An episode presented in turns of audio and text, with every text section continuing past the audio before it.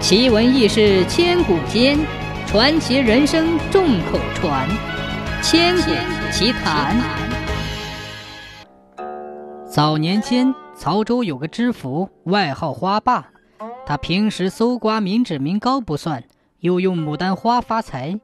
他一方面大量霸占名贵花卉，一方面又让百姓贪钱，组织栽花会。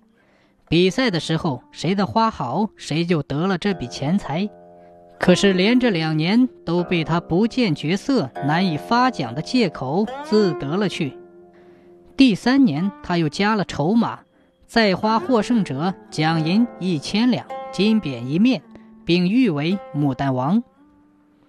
比赛那天，人们从四面八方涌向赛场，参赛的人们个个手捧花盆，一字摆开。花盆上面都盖着有花罩，在花开时，人们逐个打开花罩，让大家观赏。当一个名叫赵瑞的小伙子揭开花罩时，把人们的视线唰的一下吸引过去了。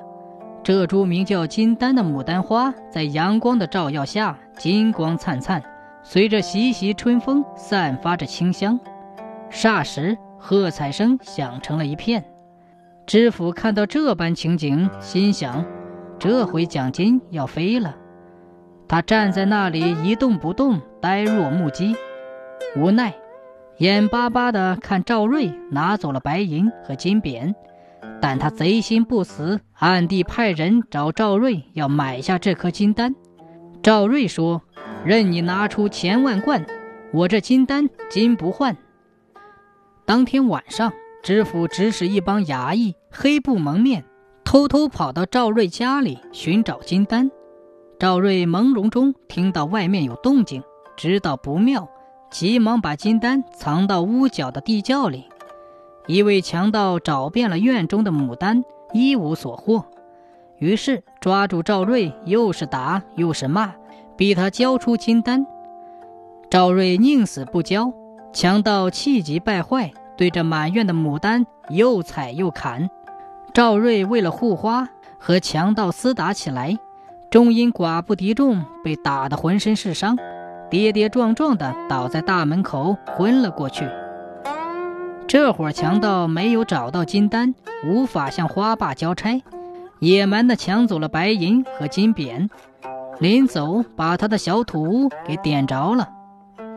当赵瑞醒过来的时候，这伙强盗已逃得无影无踪，只见满院是残花断枝，自己存身的小屋也被大火烧了。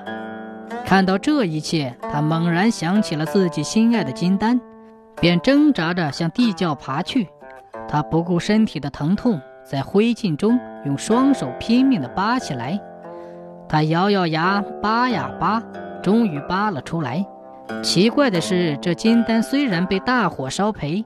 却丝毫没有烧焦，赵瑞有了希望，浑身来了劲儿，连忙给花浇水，一连几天守在花旁，寸步不离。